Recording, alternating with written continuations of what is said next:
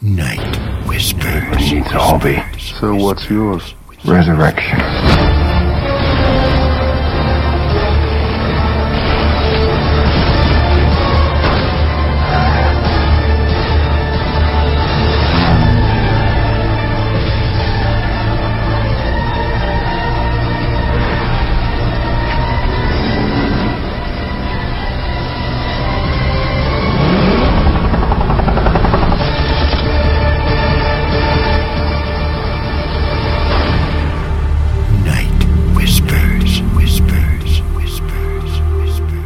Night Whispers, October 23rd. What to do with this old house?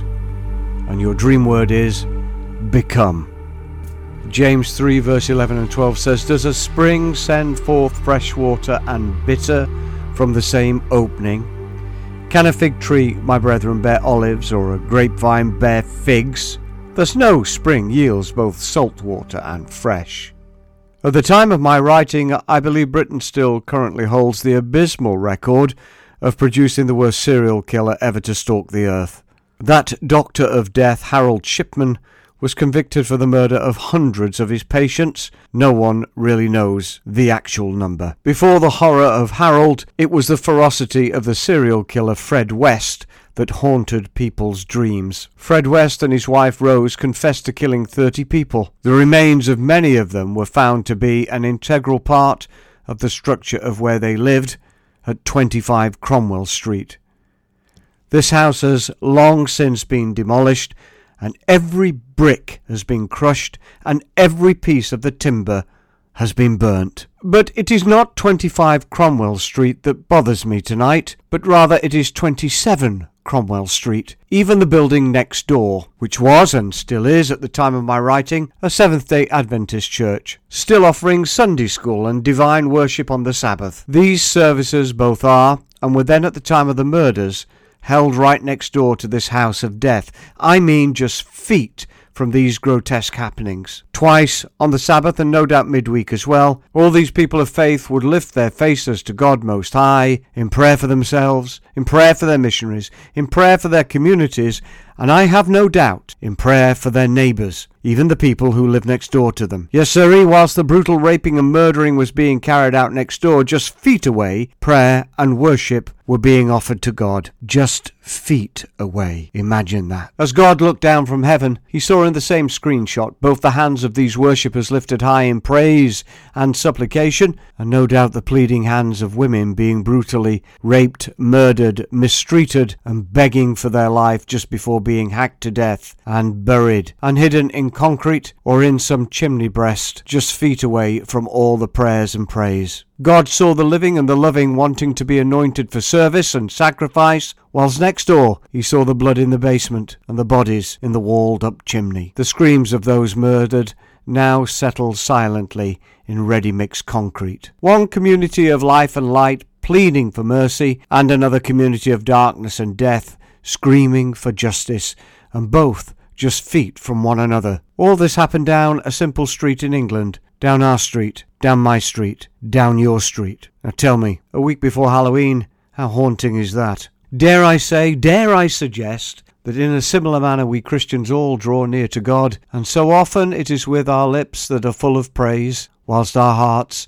like the sinking Titanic, are ripped and pierced below the waterline. Some chambers of our sorry ship are playing nearer, my God, to thee, whilst other chambers just nearby are full of laughing and hope, and still others, behind the watertight doors, are already full of death and drowned bodies. Still other chambers are sealed with murders, unforgiveness, vengeance, bitterness, greed, foul and pestilent thoughts, and all this, all this, in the same body, just feet from one another, inches, millimetres, seconds, all drawing near to God at the same time. Imagine that. In the same terrible screenshot, God looks at every happening on the surface of our earth and sees it all in the same awful technicolor blood red screenshot. God takes in every event in our world that has happened, that is happening, and that will happen in both space and time, and he does it all at the same time. Imagine that. I tell you, such knowledge is far too much for me. How does God put up with being a perpetual witness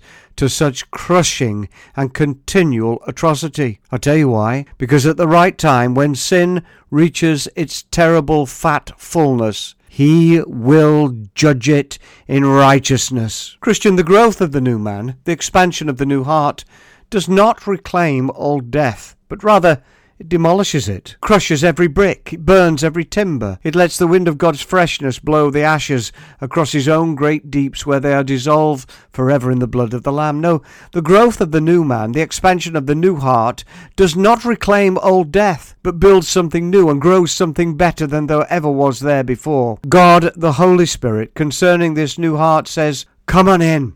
Let me show you around a little. Come and discover all the newness that is mine, all the newness that is now thine, and let me teach you how to live in its freshness, how to live in its fullness, how to decorate it according to your eternal future and not according to your piddly little past. Come in. Let me show you around. So, Christian, let me encourage you tonight to stop revisiting the old house of death and especially to stop visiting the Father whilst you're still inhabiting the old house of death. Good grief, what are you doing, man? Rather, friend, move houses. Move into the new and living, ever growing, ever renewing, ever fresh, and ever flowering new man of the heart. Let it be so. Forget those things which have gone before. Oh, if you need to go out and throw out demonic squatters, evict stinking spirits, board up the windows and the doors of the old heart house, then do so. But don't live there. Move out. Move into the new. Listen. But now you yourselves are to put off all these anger,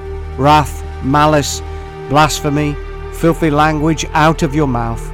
Do not lie to one another, since you have put off the old man with his deeds, and have put on the new man, who is renewed in knowledge according to the image of him who created him. Colossians 3, verse 8 till 11. Pray with me, please. Oh, that I could burn down my old heart, O God. Yet only the separation and transformation of death shall do that. Even so, help me to board the bugger up and then lock all the doors and throw away the keys. Father, I choose the new, and I choose the new man of the heart to move into. In doing this, O Lord, do not allow me to decorate the new with the language of the old. Neither, Lord, allow me to put my old furniture in the rooms of the new. Especially, O Lord, especially, O Lord, do not allow me to invite pigs, smelly old guests into my home. Lord, do not allow, do not allow do not allow. In Jesus' name I ask it. Amen, and let it be so. Hi, it's Victor Robert Farrell here. Support us today by getting your latest copy of Night Whispers from nightwhispers.com. That's nightwhispers.com.